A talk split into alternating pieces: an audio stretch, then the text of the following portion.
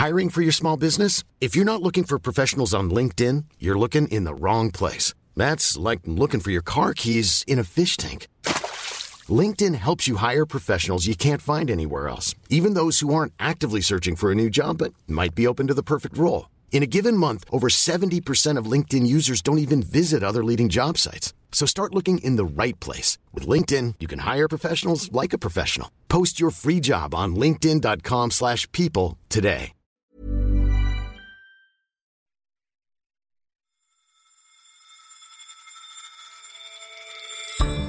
The financial system has been painstakingly slow to digitise. It's been overtaken by ride hailing and retail, by media, and even by education.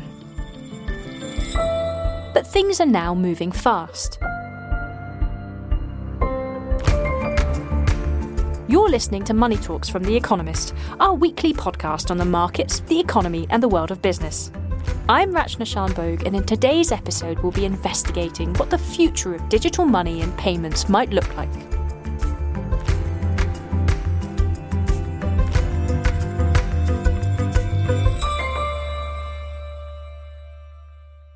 Explore all this, I'm joined by Alice Fulwood, our Wall Street and American finance correspondent who's currently paying a visit to London. And I can hardly believe it, Alice, but for the first time in far too long, we're actually recording in person together in a studio. How does it feel? It feels great to be back in the studio again. Very excited by how high tech this setup is. In fact, I just exclaimed with delight at the on air button, which looks very legit compared to just taking a uh, voice memo on my iPhone. So, yeah, delighted to be here. So, Alice, why are we talking about digital finance now? What feels different about this moment? It does feel as though we're living through this period of sort of massive fundamental changes in what is possible in the financial system and how it works. A lot of the people that I speak to regularly, like bankers, central bankers, fintech entrepreneurs, etc., they all are sort of amazed by how much seems to be in flux at the moment. For example, uh, just last Friday on September 10th, Benoit Cœuré, who is the head of innovation at the Bank of International Settlements, which is sort of like a club of big central banks, described just how rapid this period of change seems to be. Why do we need to know where we are going? That's because today the financial system is, uh, is shifting under our feet. Big techs are expanding their footprint in retail payments. Stablecoins are knocking uh, on the door, seeking regulatory approval. Decentralized finance, or DeFi, uh, platforms are challenging traditional financial intermediation. Uh, and they all come with different uh, regulatory questions uh, which need fast and consistent uh, answers. So, as you can see, you know, even typically staid central bankers are acknowledging sort of just how quickly things seem to be changing right now. So it's a really exciting time. And in your view, what do all these changes add up to? Are you starting to see the outlines of different visions of what the future of finance might look like? Yes, there are several different shapes emerging out of the fog. It's helpful to compare them with what we currently use. So, in the West, for the most part, we mostly do use digital payments. We use credit and debit cards online to pay for things, or we, you know, tap cards or use our digital phone wallet apps to pay for stuff. But all of that ultimately runs through the banking system. So those debit cards are an extension of your bank account. That's how you carry out transactions. And that system is ultimately plumbed by national central banks. And they have a lot of control and oversight over that current system to my mind, there are sort of three core models that are being proposed that could potentially, you know, usurp or replace that. Two of these are centralized systems. So the first would see central banks, i.e., sort of public government actors, take a bigger role in digital payments. So, a lot of central banks around the world have been discussing potentially issuing these things called central bank digital currencies those might end up being the sort of digital money, the tokens that we use to pay for things in the future, rather than using deposits that are currently in banks. The second one is also a centralized network, but it might be run privately. So, for instance, uh, Facebook has sort of long telegraphed its desire to expand into the payments space. It's working with a consortium of other businesses to issue a token that we might use to pay for things, and it plans to launch a wallet system. Uh, I did get to interview David Marcus, who is the boss of Novi, the wallet system that Facebook plans to launch, a few days ago, and we will hear from him in a minute about how that might work. The third option would work differently. It would be a decentralized system. So it wouldn't have any one government or company necessarily at the heart of it, but it would be verified and run by a distributed and decentralized network of individuals. No one overall in control, but it would be secured through the blockchain. So we'll come back to blockchains and decentralized finance later on. But let's start with central bank digital currencies. Now, we've talked quite a lot about these before on Money Talks. For a crash course on how they work, I recommend going back to our episode from the 12th of May called Does the World Still Need Banks? But Alice, where are CBDCs up to now? How much progress has been made on thinking of the costs and benefits and towards introducing them? So, when we last discussed these in May, China was in a very advanced pilot phase, but it's sort of now progressed further with that and it's rolled its CBDC out further.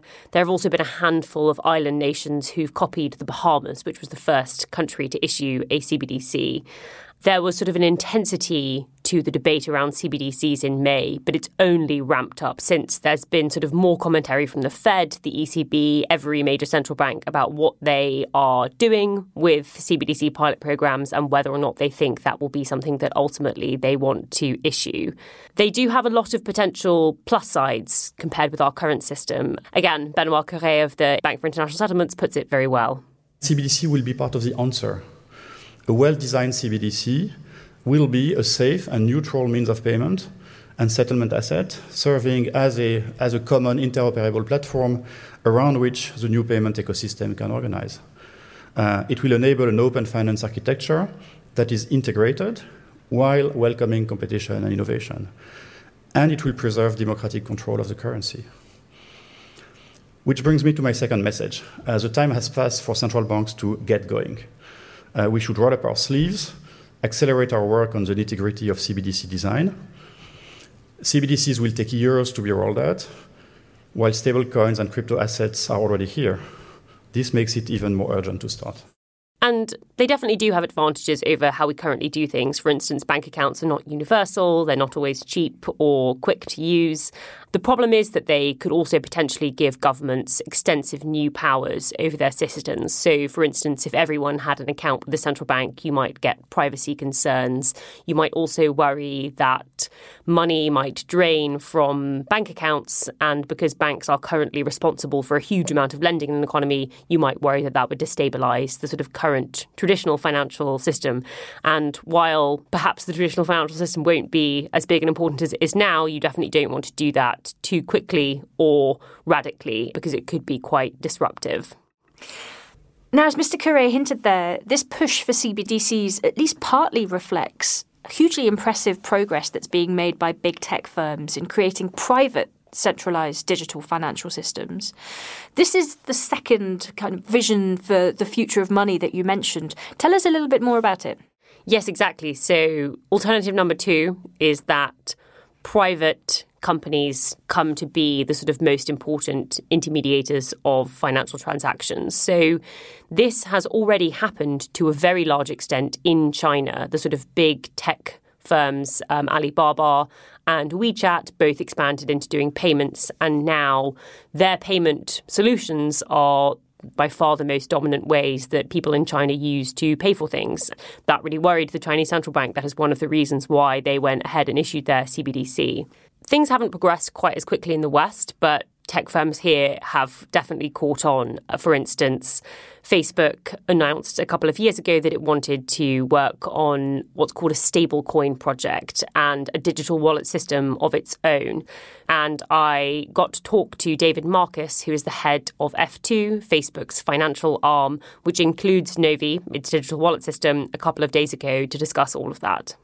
Novi is kind of a next generation digital wallet. It will enable people to pay one another uh, either for domestic transactions or, more importantly, for cross border or international transactions to use uh, new types of uh, assets or currencies like stablecoins that will enable them to actually leverage new infrastructure that will be more open, interoperable, and cheaper to use. In this case, the intention is for us to build on top of the Diem network and using the, the Diem stablecoin. So, some of our listeners might have heard of other types of stablecoins like Tether and Circle, are sort of two of the big ones. And for listeners, a stablecoin is a token that is pegged one for one with a major global currency like the dollar or the euro. David, could you just explain a little bit about how Diem stablecoin will differ from existing ones? Sure thing. So, uh, Diem is uh, the new name for Libra, which is this project that we started. And Diem is actually an independent association now.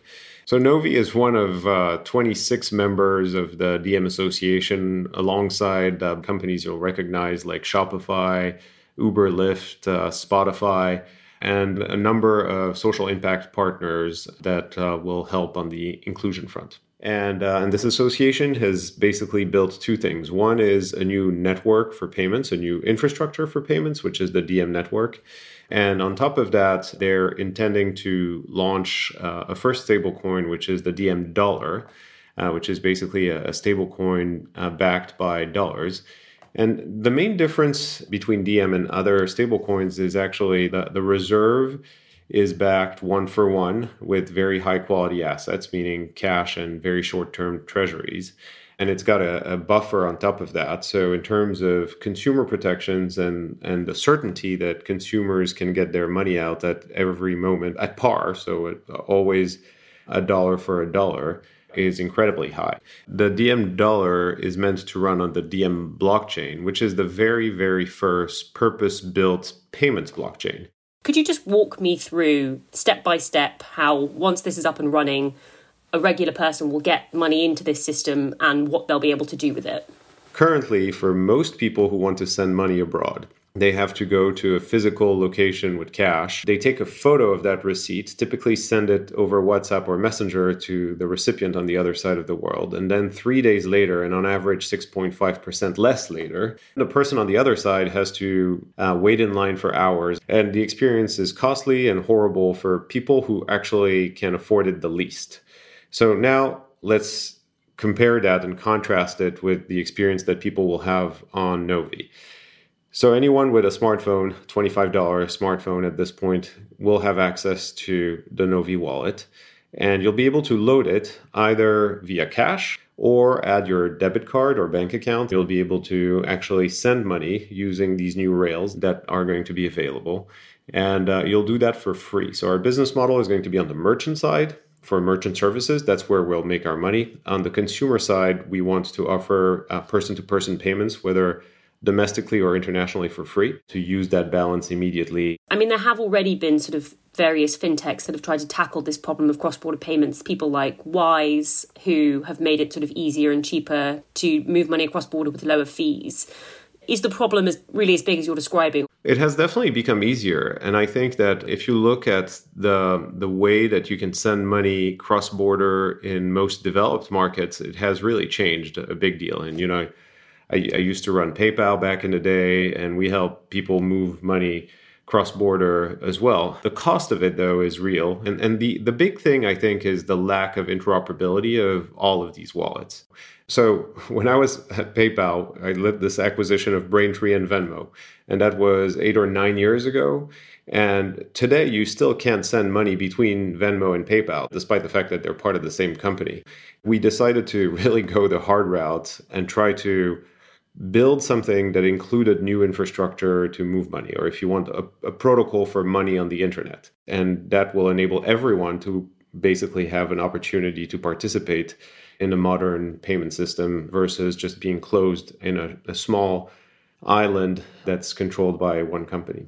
So you've said publicly that regulators should give Facebook a fair shot to launch a payment solution. What, what do you mean by a fair shot? And do you feel you're not being given that now? So I feel that we've done a lot to reduce costs and broaden access to critical services in the past. So, you know, my, my comparison is really communications. We went from paying a dollar a minute for an international call and 25 to 15 cents a text message to having unlimited free communications with over the top apps on the internet. And we've had a big part in that. And I feel that what we're trying to do with money is similar. There's 1.7 billion people who are unbanked around the world, another billion that's underserved by financial services. And we feel that we have a partial solution, at least, to this problem. I guess this gets one of the big potential concerns about this, though, which is that Facebook is already a hugely powerful organization. Do you understand the reluctance from sort of regulators and potentially as well as the sort of general public to see the firm expand that clout over money as well? Well, I think that competition is always good for consumers, and we believe that we can help solve some of these problems because of our reach, not despite our reach. But I also understand that given our reach and, and scale, that uh, we're under a lot more scrutiny than other players might be. And that's fair. And I think all of the questions that stemmed from the original Libra project for the most part, were fair concerns that needed to be addressed. I think Diem has done a really good job addressing all of these. And on the Novi side, we feel confident that we can operate a wallet at the highest degrees of compliance and financial services standards. So I think that the questioning is fair. And I think that what would also be fair is for us to demonstrate that we can be a trusted player in the space. We bring good solutions to real problems and we do it really well. One of the things that's interesting is that the network effects that MasterCard and Visa have managed to amass that have made them sort of very, very sticky in this space seem applicable to what WeChat and Alipay have managed to achieve. So I think this is sort of one of the key questions at the sort of heart of, of any entrant into the payment space, which is will you all benefit from that network effect as well? Well, I think that if our goal was to be monopolistic, then you know we probably wouldn't have played it the way we have you raise a, a, a, number of different issues around you know trust and brand and all kinds of different things. Anyone that will actually sign up with a third party wallet on the Diem network will have the same reach as anyone signing up for novi we've built something and we've kind of donated it and you know enabled it to be its own thing without us controlling it because we felt that this is a once in a generation chance to upgrade our payment infrastructure so that it's more inclusive and that it's actually configured with the right incentives to serve as many people as can be served rather than only the, the affluent part of the, the population. What is the time frame, do you think, for getting Novi sort of up and running? And if you could cast forward for a couple of years or more, what would you hope to have achieved with Novi if we have this conversation again? So Novi is ready to go and we're looking to launch by the end of 2021.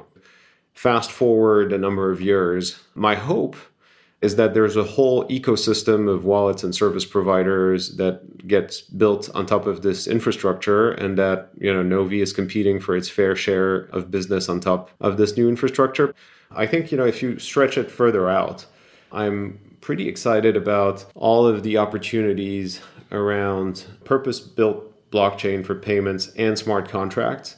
The problem that we're trying to solve right now is really can you store money digitally and move it around for free and easily? And how can you get more people to have access to capital? And so we're looking forward to a, a ton more innovation in the money space in the years to come, and uh, and for us to play a, a very positive role in it. Alice, what do you make of Novi and how it's going to fit into the financial landscape? Do you think it's going to solve the problems that it sets out to solve? The current system that we use does have a lot of frictions in it. In particular, the sort of most egregious example of this is the just enormous interchange fees that Visa and MasterCard take.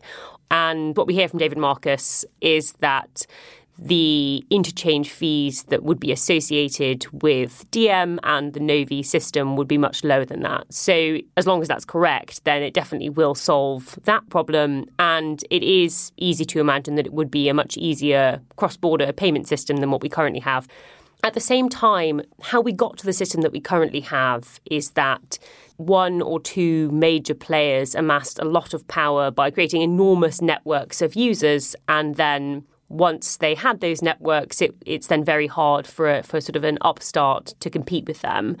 Facebook can compete with them because they already have that network, but I don't know that it totally solves that problem. But one of the things David Marcus did describe is how they deliberately tried to get out ahead of that problem. They've built a consortium of businesses, so it's not just at their discretion and at their control. And at the same time, that stablecoin Diem will interoperate with lots of different wallets. It won't just work with Novi. And Facebook have said that they will work with a CBDC if the Fed chooses to issue one or if other central banks choose to issue one. And certainly there's already hugely concentrated power in the payments industry, so competition for those incumbents is definitely welcome. Thank you very much, Alice. Now, We'll be back in a moment to talk about the third fascinating and utterly bewildering trend that could shape the future of the financial system DeFi, or decentralized finance. But first, a reminder that Money Talks now has a newsletter. It's free and packed full of exclusive personal insights from our brilliant team of journalists, including Alice. Each week, they break down one big trend or event in the worlds of business, finance, and economics and explain why it matters. It comes out every Thursday, and you can sign up at economist.com slash moneytalks. The link is in the notes for this episode.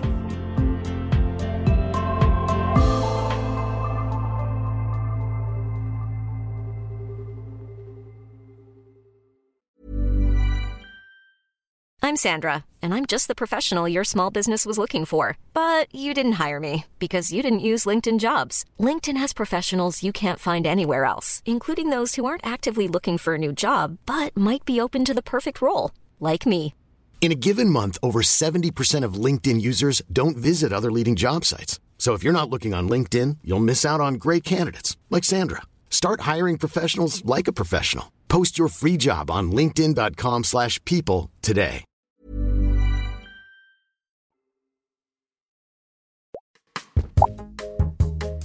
So I've built this little cartoon avatar that is a, a, version of myself. Mine is sort of small and blonde, and drop into this digital world.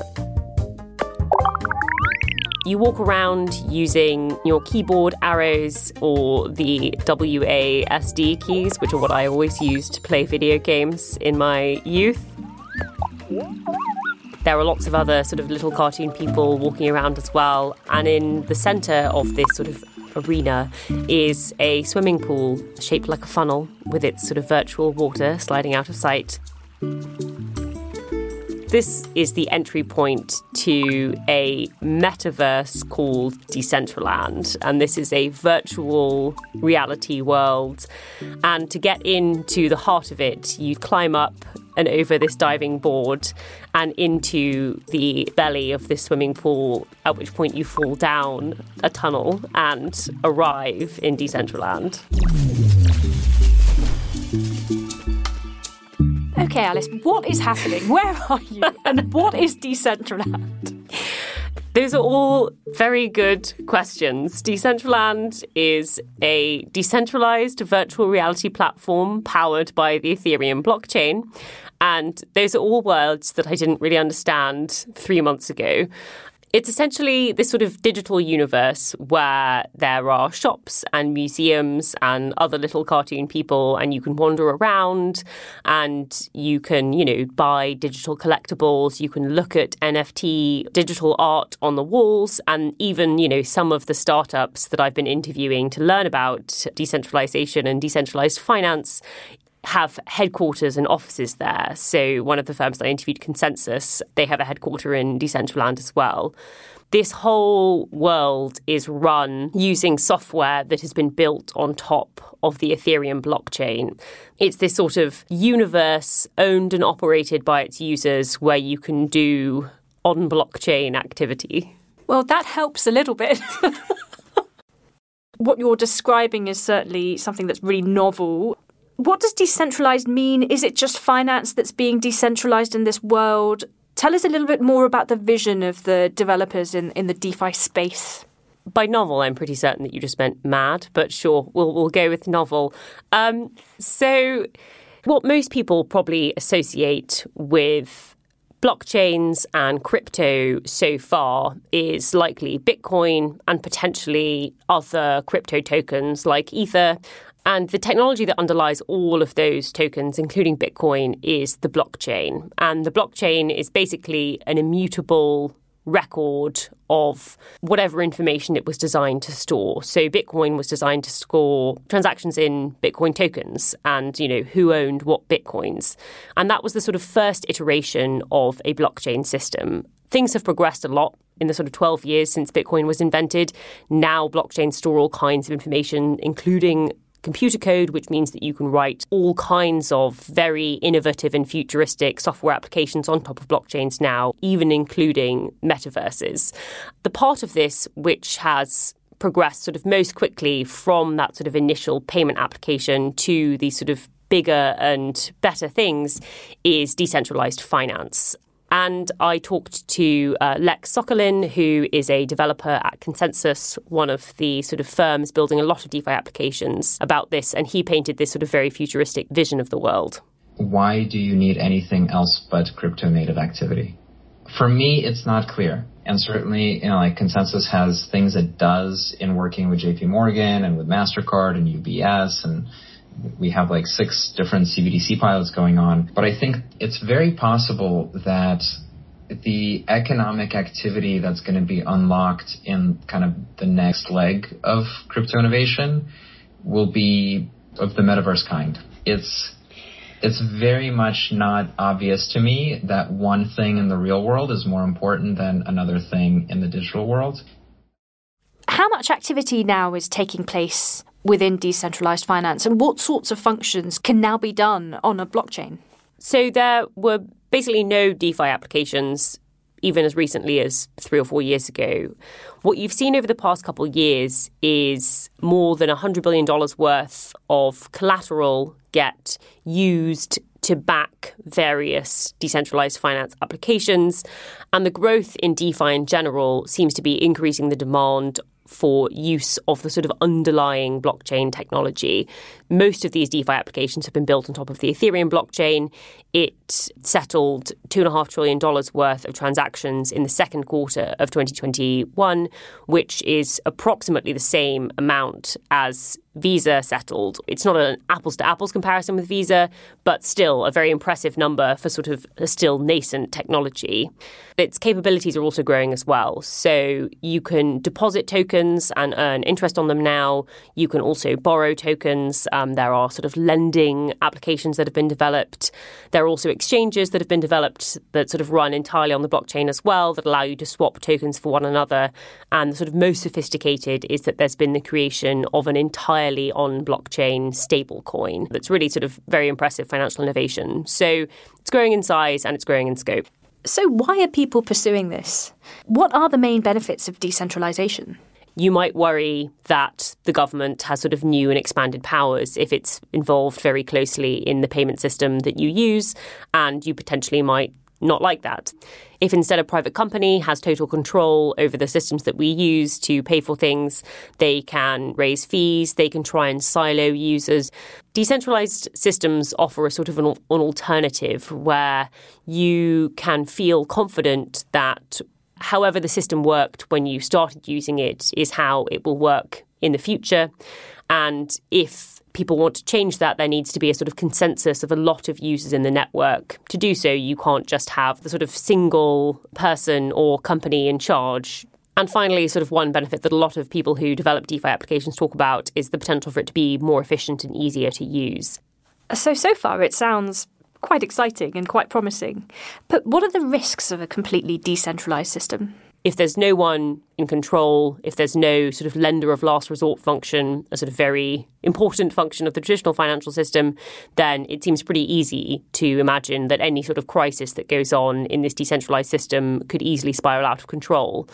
It's also very, very difficult to write computer code that doesn't have any bugs in it. And indeed, several of the sort of earliest iterations of DeFi applications fell foul of people exploiting bugs in their code hundreds of millions of dollars would sort of mysteriously disappear.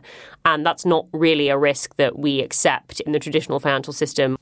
One of the current problems that seems quite significant is that there isn't a huge amount that you can do with crypto tokens necessarily at the moment. And so mostly people are just using them for speculation. And so, as clever and sophisticated as some of the innovation and engineering might be, it's not sort of serving a, a particularly great purpose. And lastly, is a criticism that is very common of all blockchain technologies and Bitcoin in particular, which is that they consume sort of wantonly wasteful amounts of electricity.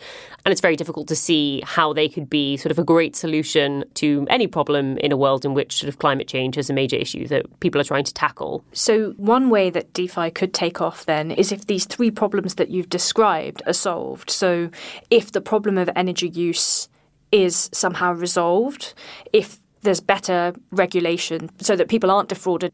And if speculation comes to an end, and in fact, these uh, really innovative functions are being put towards some real activity. But those are huge hurdles. Is there another scenario in which DeFi could gain mass adoption? Yeah, so if all of those problems aren't magically solved, there is another way that DeFi could continue to grow and become sort of a genuinely important financial system. And that is that the sort of on blockchain digital economy grows. So this is either things like metaverses, the creation of sort of digital art like NFTs has been sort of one of the uses that has encouraged more and more people to start using DeFi. And so if you sort of cast way out into the future and you imagine that we do live some significant part of our lives in a digital universe that has been built on a blockchain, then of course all of the financial systems that have been built in a decentralized way that are compatible with other things built on the blockchain will be a very important tool that we use to live our lives. Alice Fulwood, thank you so much for joining us. I feel sure that we're going to have to visit Decentraland again. yes, I can't. I'll, I'll, I'll meet you there. mm-hmm. Now, as we've heard, all of these different models public CBDCs, private payments networks, and decentralized finance all exist to some degree already. And you can expect them to develop and grow much further in the future. The question now is if and how they can coexist, work together, and who will benefit. And we'll be exploring all that in more detail in next week's episode of Money Talks. Don't forget to listen. You can also read about Alice's adventures in DeFi land from tomorrow, September 16th, at economist.com. If you're not yet a subscriber, you can go to economist.com slash podcast offer. Our thanks to David Marcus, Benoit Cœuré, Lex Sokolin, and Alice Fulwood. And thank you for listening to Money Talks. Don't forget to rate and review us wherever you listen, or you can write to us at podcasts at economist.com. The producer is Amika Shortino Nolan, with additional production support from Abisoye Oshundero. Nico Rofast is our sound engineer. The editor is Sandra Schmueli. I'm Rachna Shanbhogue, and in London, this is The Economist.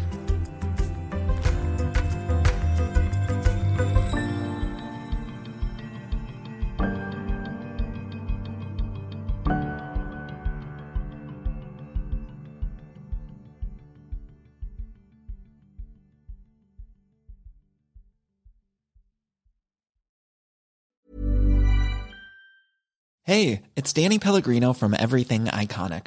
Ready to upgrade your style game without blowing your budget? Check out Quince. They've got all the good stuff shirts and polos, activewear, and fine leather goods, all at 50 to 80% less than other high end brands. And the best part?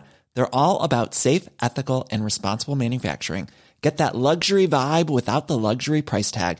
Hit up quince.com slash upgrade for free shipping and 365 day returns on your next order. That's quince.com slash upgrade.